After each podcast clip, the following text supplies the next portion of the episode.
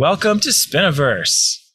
How's it going? I'm Rabbi Josh, he, him pronouns, Goucher Hillel's director. I'm Leah Sawyer, she, her pronouns, and I'm the former Hillel co president. Hi, I'm Ryan. I use she, her pronouns, and I'm one of the current Hillel co presidents. Cool. So, guys, we last week we had a short session. It was just me and Leah. We did a little bit of studying about Sarah and some kind of I don't know, would you say, Leah, like repeats of sort of themes that had happened when we'd studied like the last time we were together? Yeah. But yeah. Yeah. And we got into it. And I think part of the thing that I was thinking, I was like, you know, we really talked about trying to discover the lives of these women. Um, and the Torah, if we're just reading the Torah by itself, it doesn't give us a lot. And a lot of the traditional commentaries really don't give us a lot, you know, in terms of the voices of women, because let's face it, they were written by men, all of them, right? Like all the traditional commentaries. So where's where is a way to be able to discover women's voices? So um, I'm really excited to kind of share something today that I I learned about through a Hillel Salon. It's the little group that I was in the past four weeks. We're reading a, a book called The New Jewish Canon, which uh, takes excerpts of essays, books, and things like that that are kind of like new Jewish ideas that were published between like 1980 and 2015. And it's like kind of looking at it, okay, like, you know, we got the Torah, we've got all these traditional texts, but so much change has happened in Judaism in the last, you know, 35 years, which 35, oh, now I guess that's 40, 42 years at this point, which is pretty much my life. That's my, my age. So, you know, it was interesting really to be able to look back and we just finished the class. And one of the things that we discovered was this thing called Dirshuni, which I'd never heard about before. It came out like 13 years ago. And it's a collection of um, women's midrashim, women's like takes on the Torah portion in the form of traditional midrash, like in the form of like the same way like Rashi would do a traditional commentary, but they're written by women, you know, really trying to come up with women's voices. So I thought that'd be kind of interesting today to uh, to read some of those and hear what your takes are on them, because I think so oftentimes like you know your critique is really valid. Like where's where's our voice in this, you know? So yeah. So any thoughts before we jump in, in guys, about that idea? Anything that you've heard about women's commentaries that I should know? Because I'm I'm just trying to get a little bit more well read myself in this area. I have not, but I'm excited. Um, this is not to say this is the first women's co- Torah commentary, by the way. The URJ I know has, has a whole book, uh, women's Torah commentary, um, and a lot of things. Really, really, just since kind of the second wave feminist revolution have been published in these last last number of years. So um, excited to get into this with you guys today. All right, so I'm going to share screen on our text. What we're going to do is read the traditional text of the Binding of Isaac, which has no Sarah in it, um, and see how these commentators put Sarah in it. And I want to hear what you guys think. Um, the Binding of Isaac, in and of itself, let's just say, a deeply problematic text, even for traditional commentators. Um, so uh, we will get into that, and I think we already kind of got into a little bit of it. So, um, Ryan, you mind uh, starting out reading for us today? Um, we're still in Parshat Vayera. This is the end of the same Parsha that we were looking at last week, uh, Leah and I. So, yep. Sure. Sometime afterward, God put Abraham to the test, saying to him, Abraham. He answered, Here I am.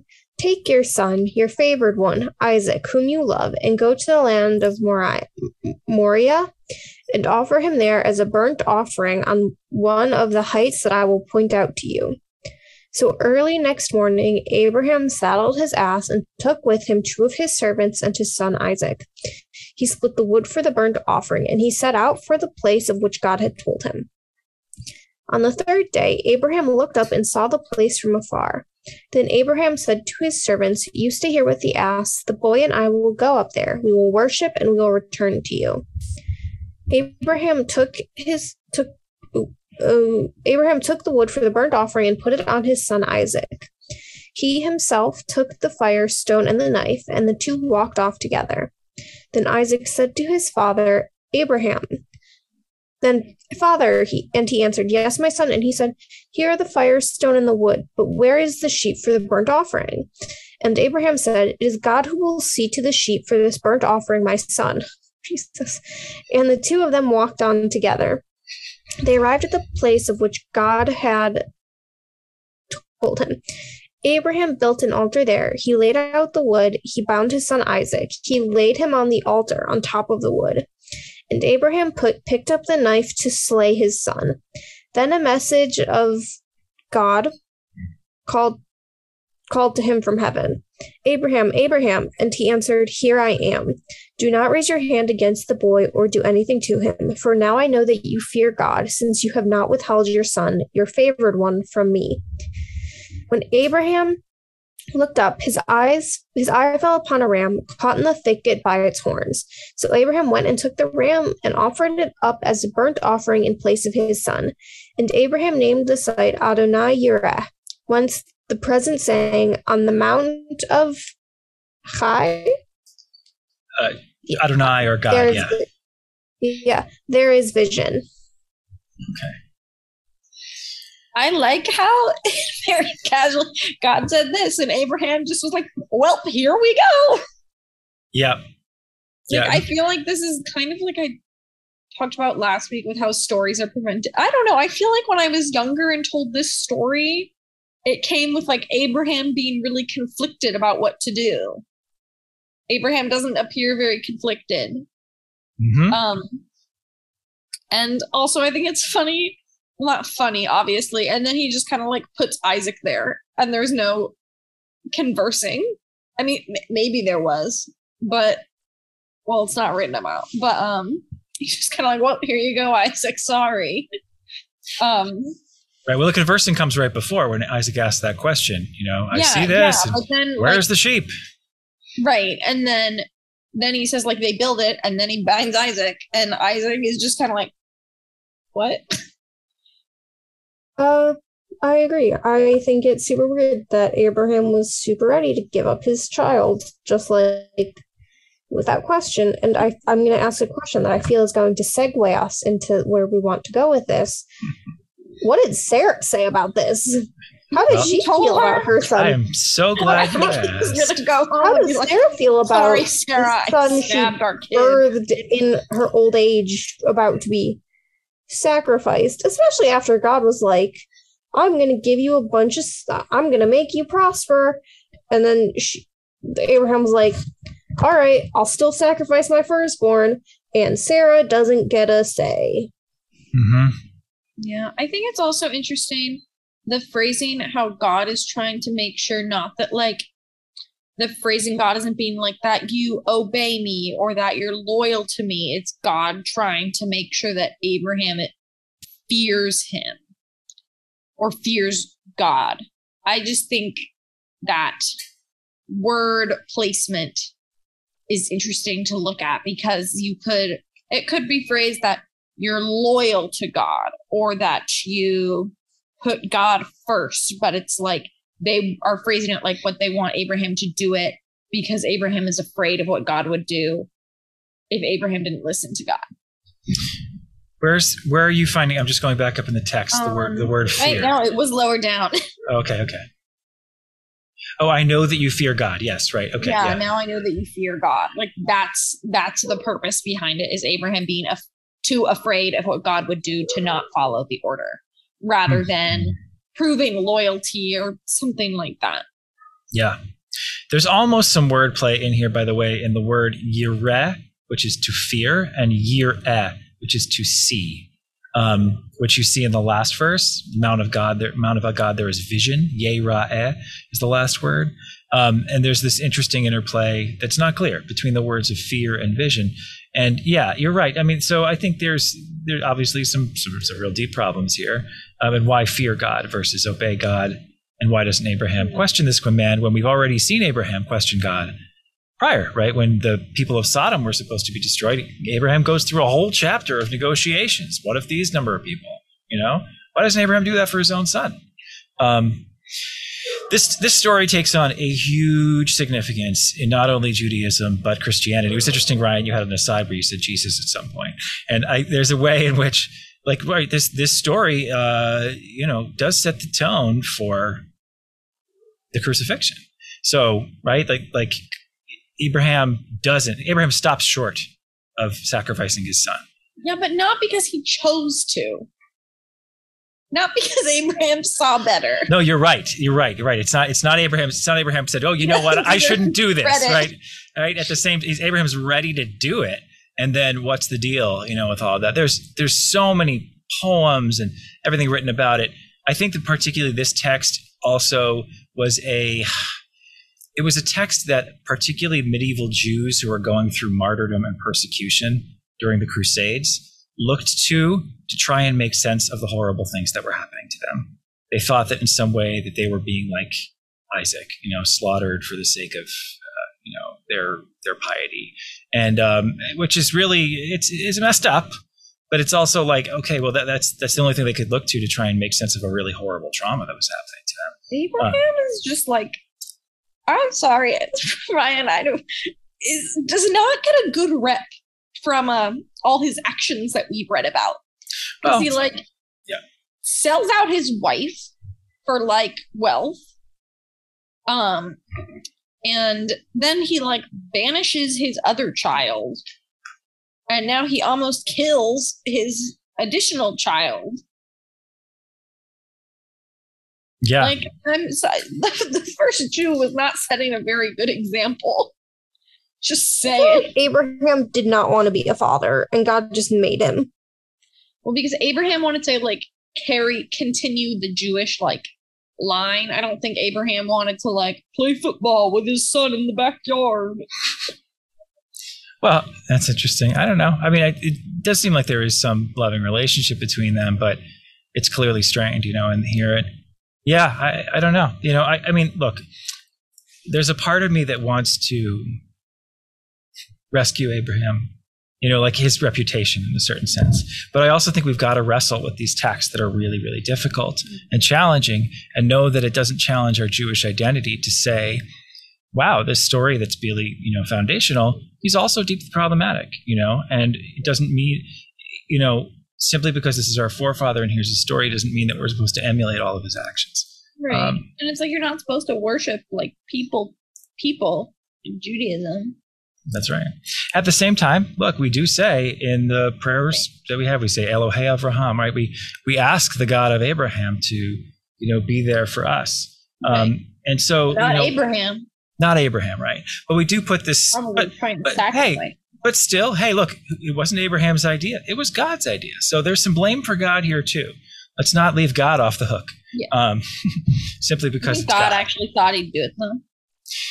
All right, so uh, you segued us very, very nicely, Ryan. I'm coming back to your segue. And um, so this is Naama Eldar. These are written originally in Hebrew and translated to English, these uh, women's um, midrashim.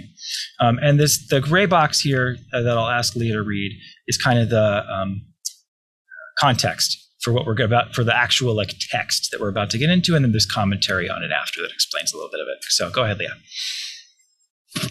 Sarah's trials. And it came to pass after these matters, God tested Abraham.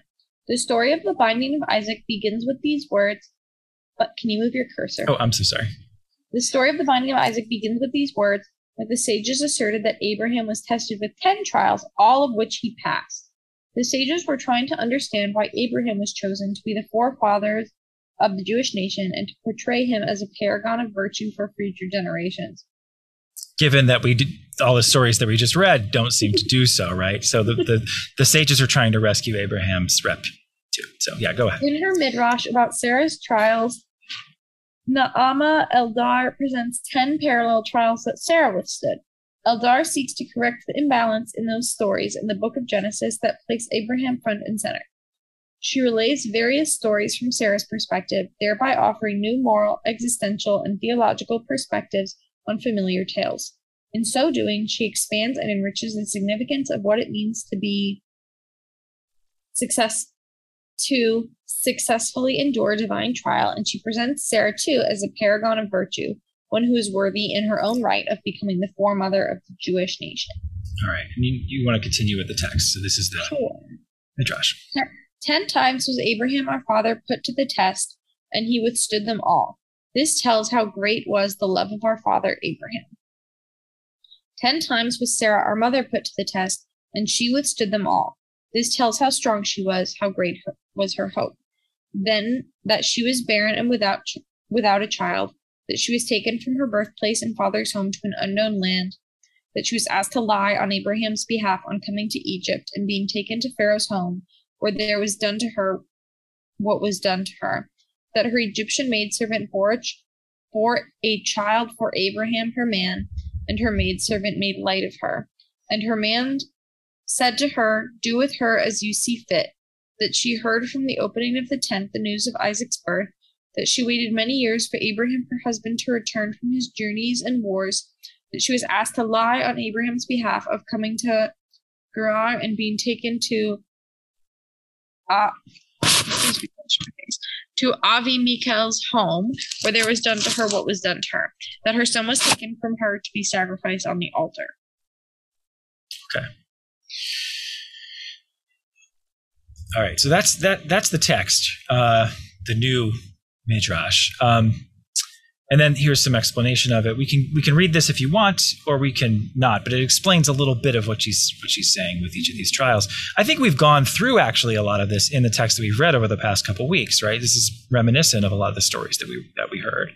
Um, so, do you want to read this? You you want to comment your own comments? Um, Brian, do you have anything to say? I say we just go right into commenting. Like, yeah. Yeah. Okay. Go ahead. Who's reading it? Me? Um, Ryan, you want to go? Sure. Sure. Um, I, I just meant that we could like talk about it. We didn't need to read Oh, the gotcha. commentary. Yeah, yeah, yeah, that's fine. Yeah, so I can ed- do some editing here. So yeah, so Ryan, do you have comments that you think about these these ten trials and Leah? uh, guys? Yeah. I think it's interesting to hear the story from a woman's perspective. And I also still try to remain wary as, and I say this as I don't know anything about the author of this piece. I often struggle to reconcile the idea of moder- modernity and bi- biblicalness in the sense that this is a woman writing about a biblical text. And there's something that feels very modern about it. And i enjoy that but i'm also i've also been taught to be maybe wary of that in the sense that like how do we i guess like pair i can't think of a better word how do we mm-hmm. like allow biblical teachings into like a modern lifestyle. And this is almost like a reversal of that, like a modern woman writing about a very biblical thing. Mhm. Um so I really enjoy reading it and I think it's so interesting and I love that we're hearing a woman's perspective. Um I just think it's very interesting that it's a modern woman. Mhm. I believe. I don't know if she is actually modern. Yeah, no, she's still living now in Israel. Yeah, so I don't know like her own, you know, like religious orientation. I don't know much about her. You're right. Yeah. but she's using the language the language she's using is very much the same type of language you see in like the mishnah or or the midrash um, in order to and it's like very terse you know like little brief things that assume certain knowledge of the rest of the text um, that you've got to kind of have in order to kind of get what she's saying in a certain way but i think we've got it here um, yeah know and I, I maybe if i can sort of i guess what you're saying too is it's like is it a little discordant in the sense of like um, putting a modern um, viewpoint into this, you know, early, my, even if we're talking about early rabbinic texts, which, you know, a lot of the traditional midrash was written in like the first couple centuries of the Common Era, um, that like kind of like who are we, and you know, to to add our voice to that in you know 2022 or 2009 actually this was written. Um, Not really what I was going okay, for. so play, yeah, so tell me what you mean then. I'm sorry if I misunderstood you or miss. Yeah, please. No, it's okay. Thanks for asking for clarification. I was more just. Oh, you said something, and I was like, "Oh my god, that's kind of my thing with this." Hmm. The language of Mishnah is, I think, very much the language of men. Mm, It was traditionally written by men, and like it or not, you know, what I've learned through a lot of my classes is even unintentionally, we leave a lot of ourselves in writing, even if it is what we think of a tra- of as a translation. Like there are some parts of it that might ne- that might be open to an interpretation or contextual evidence. Um, so it's almost interesting to me, and I don't know how I feel about it that a woman adding her voice still has to almost write like a man. Mm. Um, I think as much as I love to hear this, and I am so interested in it, it's very telling and interesting that in order for maybe any of this to be accepted, it has to sound like a man wrote it, or it has to be similar to what was already written, which is, unless I'm mistaken, you know, written by men. You have a really good point. Yeah, no, it's a very valid critique. Absolutely. Leah, th- your thoughts? Sorry. Um, I don't know. I think it's tricky because, like, yes, you could say she's act. We don't know what a biblical voice in the voice of a woman would sound like. So, I don't know. It's tricky, right? It's like you wonder how closely if you want it like it's nice to see like a voice and someone looking at another side of the story that isn't looked at but at the same time it's not like wow representation because it's just something done because of a lack of representation. And like eight gazillion years ago no one was writing sarah's perspective in the torah obviously.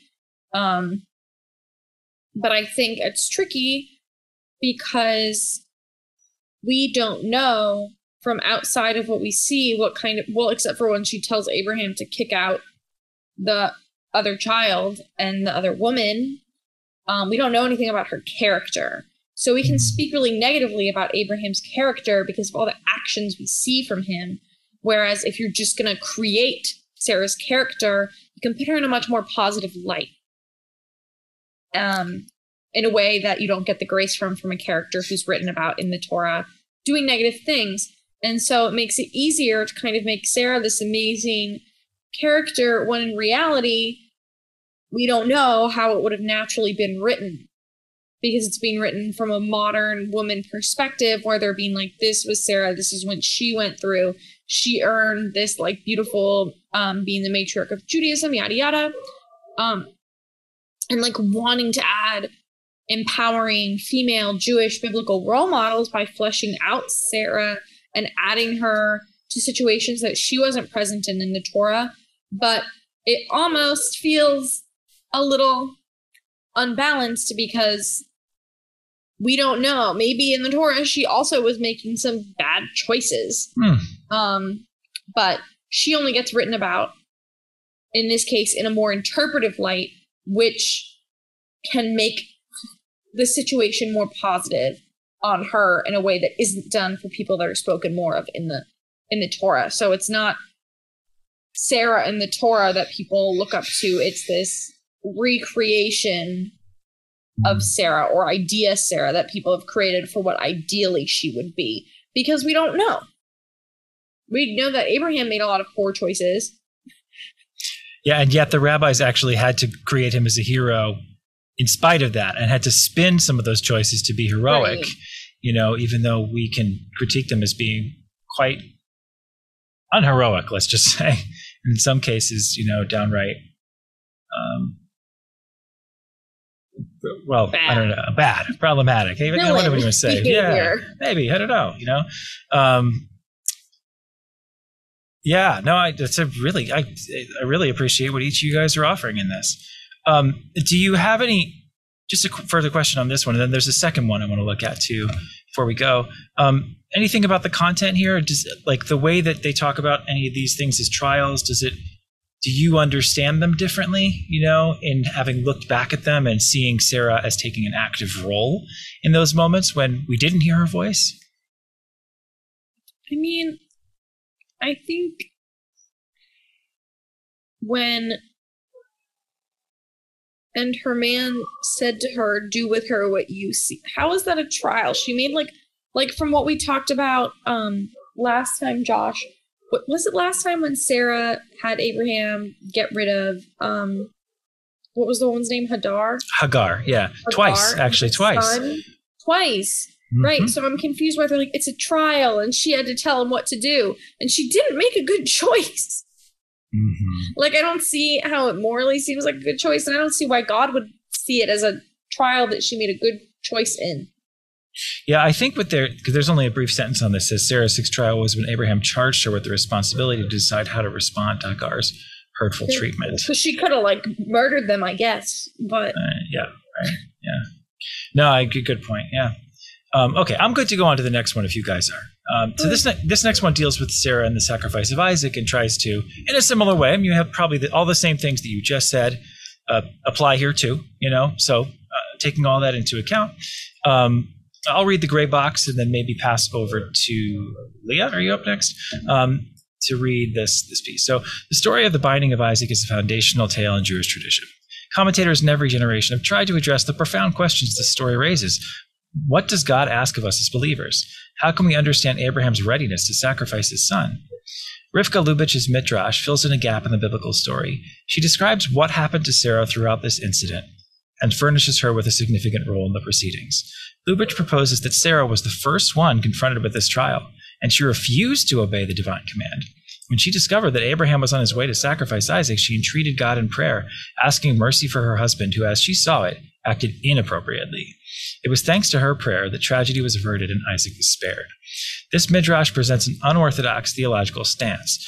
Uh, that's small u, unorthodox, not necessarily not orthodox, but regarding the place of sacrifice in Jewish life. Lubitch proposes an alternative model for the relationship between humans and God, one based on the experience of parenting. And as she sees it, the responsibility for one's children is the ultimate value, and it cannot be contradicted by any divine command. All right, so let's get into it, Leah. And it came to pass after those matters, those matters, the matters with Sarah, and God tested Sarah. And the angel said to her, Take your son, your only one, whom you have loved, Isaac, and take him to the land of Moriah and offer him up. And Sarah said, No, because a mother does not slaughter her child. And early in the morning, Sarah awoke, stunned to see that neither Isaac nor Abraham was there.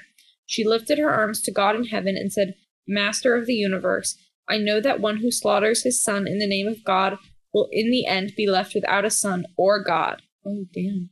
Forgive Abraham who was mistaken about this.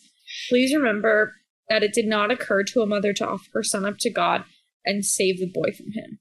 At that moment, Abraham stretched out his hand to the knife to slay his son, and the angel of God called out to him and said, Do not lay your hand on the boy and do nothing to him, for now I know that you are God fearing, even though you did not withhold your son. And this is why it was said, Whatever Sarah tells you, heed her voice, which is later said in Genesis twenty-one twelve. And as Earlier, result- earlier actually, the chapter before where Hagar earlier gets. chapter before. So says, Whatever Sarah tells you, heed her voice. And as a result, for is Isaac, your seed will have a name from the same thing. Yeah, Yeah, there's a traditional idea. Ein, ein uh, mukdam. Ein, what is it? There's no early and late in the Torah, um, meaning that like ultimately the, the rabbis sometimes believe that something that happened in a previous chapter, even though it's contextually out of place, can have something to do to say about this chapter. So that's one of the, the you know, ideas that she's using here, hermeneutic, if you want to use the fancy word. Um, okay, what do you think about this story, guys, or this version of the story? Well, Hirsch tone, from what I know about how God tends to treat women, I think this is not very likely, as I think God would probably not go to a woman first. Just a thought. It's a nice story. I will offer a different perspective, maybe, in the sense that I, I feel as though we know what God would do because we know what a man would do. Like the idea of God in a lot of religion and even Judaism is like in, in all the language you use, it is like praise be to He. Um, and I think it's I think because the Torah and subsequently all of the teachings and stories that come out of it, I think are written by men. We don't have we we don't know if we, I guess we just don't know if this is true. It doesn't sound true based on what we know because what we know is what is written by men. Um, so I agree in that this probably didn't happen, but I like to think that it did, and I can see it making sense. And I will also still be wary of um, Sarah's character because I'm gonna sound maybe like a horrible person. The fact that she stood up for her son is not remarkable. Hmm. That is what a mother is supposed to do. Mhm. That does not make her holy. That does not make her outstanding. That does not make her some shining paragon of a woman. Because if what is said about her is true in other texts, that she kicked a woman out of her home, she had, like, she made all of these choices. Like,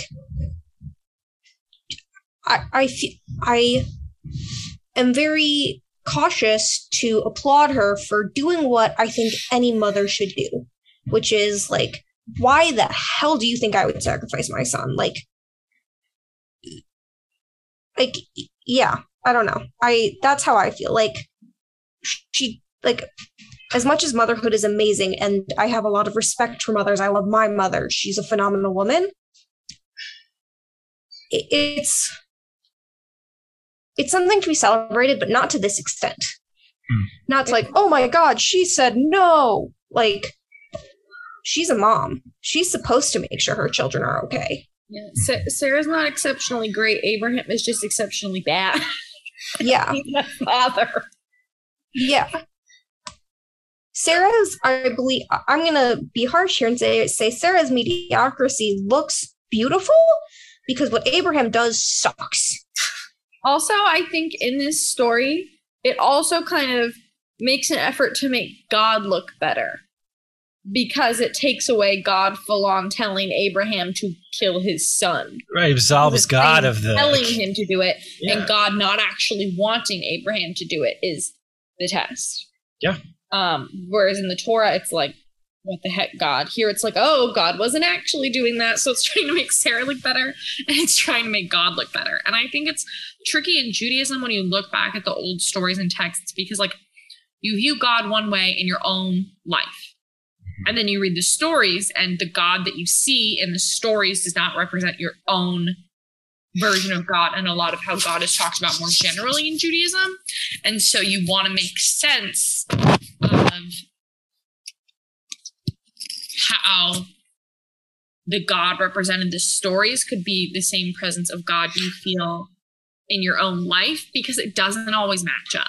Yeah. So I'm going to read something. You guys, this is a perfect segue into um, a text by Judith Plaskow. Judith Plaskow wrote a very, like, you know, seminal work in, in Jewish feminism called Standing Again at Sinai, Judaism from a, from a feminist perspective. I'm just going to read two paragraphs here that I think directly touch on what you're just saying and want to hear your take on it. Women are Jews, but we do not define Jewishness. We live, work, and struggle, but our experiences are not recorded, and what is recorded formulates our experience in male terms. The central Jewish categories of Torah, Israel, and God are all constructed from male perspectives. Torah is revelation as man perceived it. The story of Israel is the male collectivity, the children of Jacob who had a daughter, but whose sons became the twelve tribes. God is named in the male image, a father and a warrior, much like his male offspring, who confirms and sanctifies the silence of his daughters. Exploring these categories, we fi- explore the parameters of women's silence. Clearly, the implications of Jewish feminism reach beyond the goal of equality to transform the bases of Jewish life. Feminism demands a new understanding of Torah, Israel, and God. Here's the key phrase Only the deliberate recovery of women's hidden voices, the unearthing and invention of women's Torah, can give us teachings that are the produce of the whole Jewish people and that more reflect more fully its experiences of God. Your thoughts? I think that's very valid. I think it's tricky because the voices of the men in Judaism are going to look outdated in comparison to the ones of women because the ones of men are all written within a context of like long, long, long ago when norms were different. And so I feel like the women are going to like look better because they were women written by modern women in ancient times rather than by ancient people um who wrote people in maybe in a great light but in an ancient great light which is very different from if someone was trying to write them in a good light now Okay, valid. Yeah. Brian? I agree, and I'll add, um, and I, I believe Leah said this, so maybe I'm just restating. Um, just because we uncover the words of women in Torah, which I think we should, I, I also think we have a duty to take that as what it is and not glorify it just because women have historically been underrepresented in Judaism. Like, I think this happens with a lot of groups, and I, I see it a lot in that because we have been so underrepresented, we often see something that represent that is supposed to represent us, and we just take it. When at, like in reality, we should look at it. We should be able to look at it critically and be like, Mm.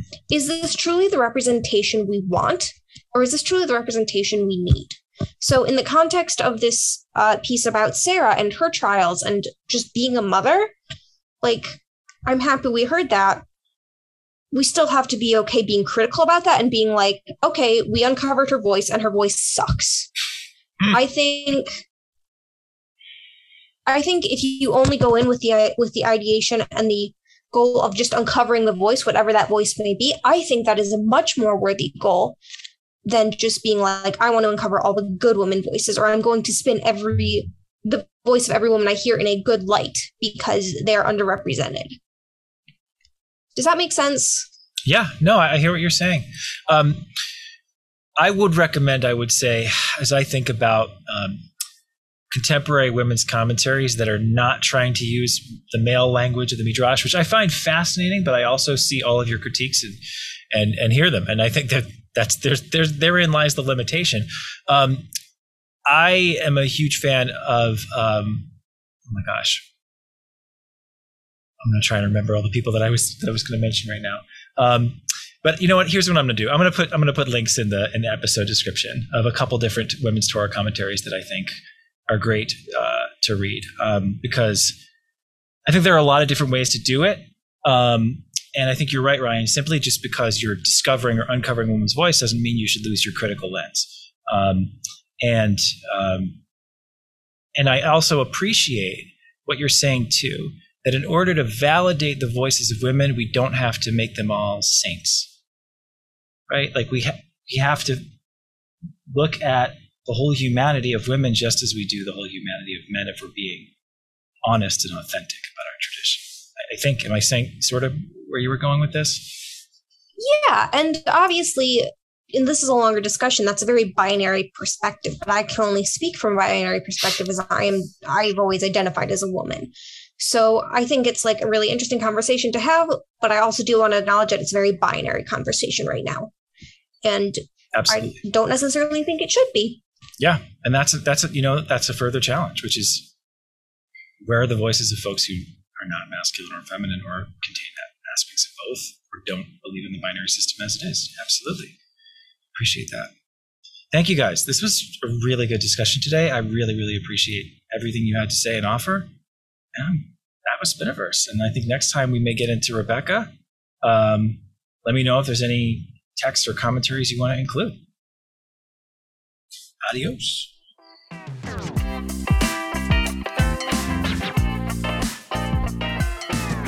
Spiniverse is a production of Goucher Hillel. If you'd like to look at the text that we've been studying today, take a look at the link in our episode description. Have a wonderful week.